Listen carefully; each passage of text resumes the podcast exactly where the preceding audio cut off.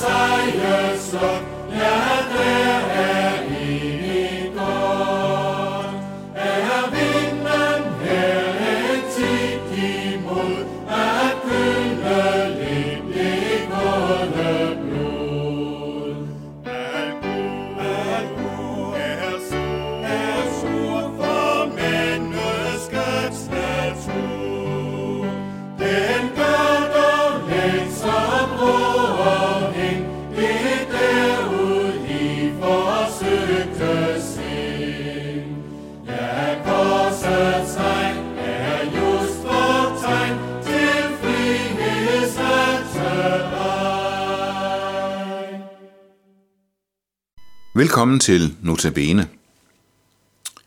Jeg ser en del krimier. Jeg læser en del krimier. Og i krimier, når en eller anden bliver øh, arresteret, så bliver man opfordret til, at man skal skaffe sig en advokat. Det bliver også opfordret til i Nye Testamente. Man skaffer sig en advokat. En talsmand. I denne uge ser vi på 1. Johannes brev. Og Johannes skriver i kapitel 2, at hvis nogen synder, har vi en talsmand hos faderen, Jesus Kristus, den retfærdige. Og talsmand, der står på latin advokat. Så vi står altså over for Gud, vores dommer, som i en retssag. Men det er en meget mærkelig retssag. Der er både en dommer og en advokat og en anklager. Anklageren kender vi godt. Det er Satan. Han bliver i Johannes' åbenbaring kaldt for anklageren, som anklager os over for Gud både dag og nat. Og vores problem det er, at anklageren har gode kort på hånden. Han kan henvise både til det ene og det andet i vores liv, som har overtrådt Guds bud, som ikke står mål med det, Gud har tænkt med vores liv. Vi har en anklager, en bagtaler, en satan. Og dommeren, det er Gud. Men vi har så også en advokat, en talsmand hos faderen, Jesus Kristus, den retfærdige. Og hvad siger advokaten så? Appellerer han til øh, overbærenhed? Fortæller han om, at jamen, de har haft en svær barndom. Det er ikke nemt at være menneske. Kommer han med formidlende omstændigheder? Nej. Vi har en talsmand hos Jesus Kristus, den retfærdige, siger øh, Johannes. Hvorfor? Jo, han er et sonoffer for vores sønder. Han er et sonoffer for vores sønder. Så advokaten med den her mærkelige retssag, han siger altså, efter at anklageren han har udfoldet hele anklageskriftet, og han har remset op alt, hvad vi er skyldige i, så nikker han og siger, anklageren har fuldstændig ret. Anklageren har ret, når han siger, at de skal dø. For alt, hvad der er blevet sagt, det er overtrædelse af Guds bud, og den, der overtræder Guds bud, må dø. Men anklageren overser lige en detalje, at de er allerede døde. Hvad er de? siger anklageren. Jo, de er døde i mig. De døde med mig på korset. Jeg døde i deres sted, og min død gælder som deres. Så jeg er deres sonoffer. Jeg er deres talsmand, ikke ved at appellere til overbærenhed, eller ved at komme med formidlende omstændigheder, men ved at tage deres helt reelle skyld på mig. Dø for den. Dø som straf for deres skyld. Så straffen er eksekveret. Dødsdommen er allerede overstået, og de har lidt døden med mig i mig. Så anklagerne er alt for sent ude. Det hele er overstået. Og de kan gå fri. Johannes han fortsætter og siger, at han er et sonoffer for vores sønder. Og ikke blot for vores, men for hele verdens sønder. Jesus er ikke bare lidt for de troendes sønder. Han har lidt for hele verdens sønder. Det er hele verdens skyld, der på korset ligger på Jesus.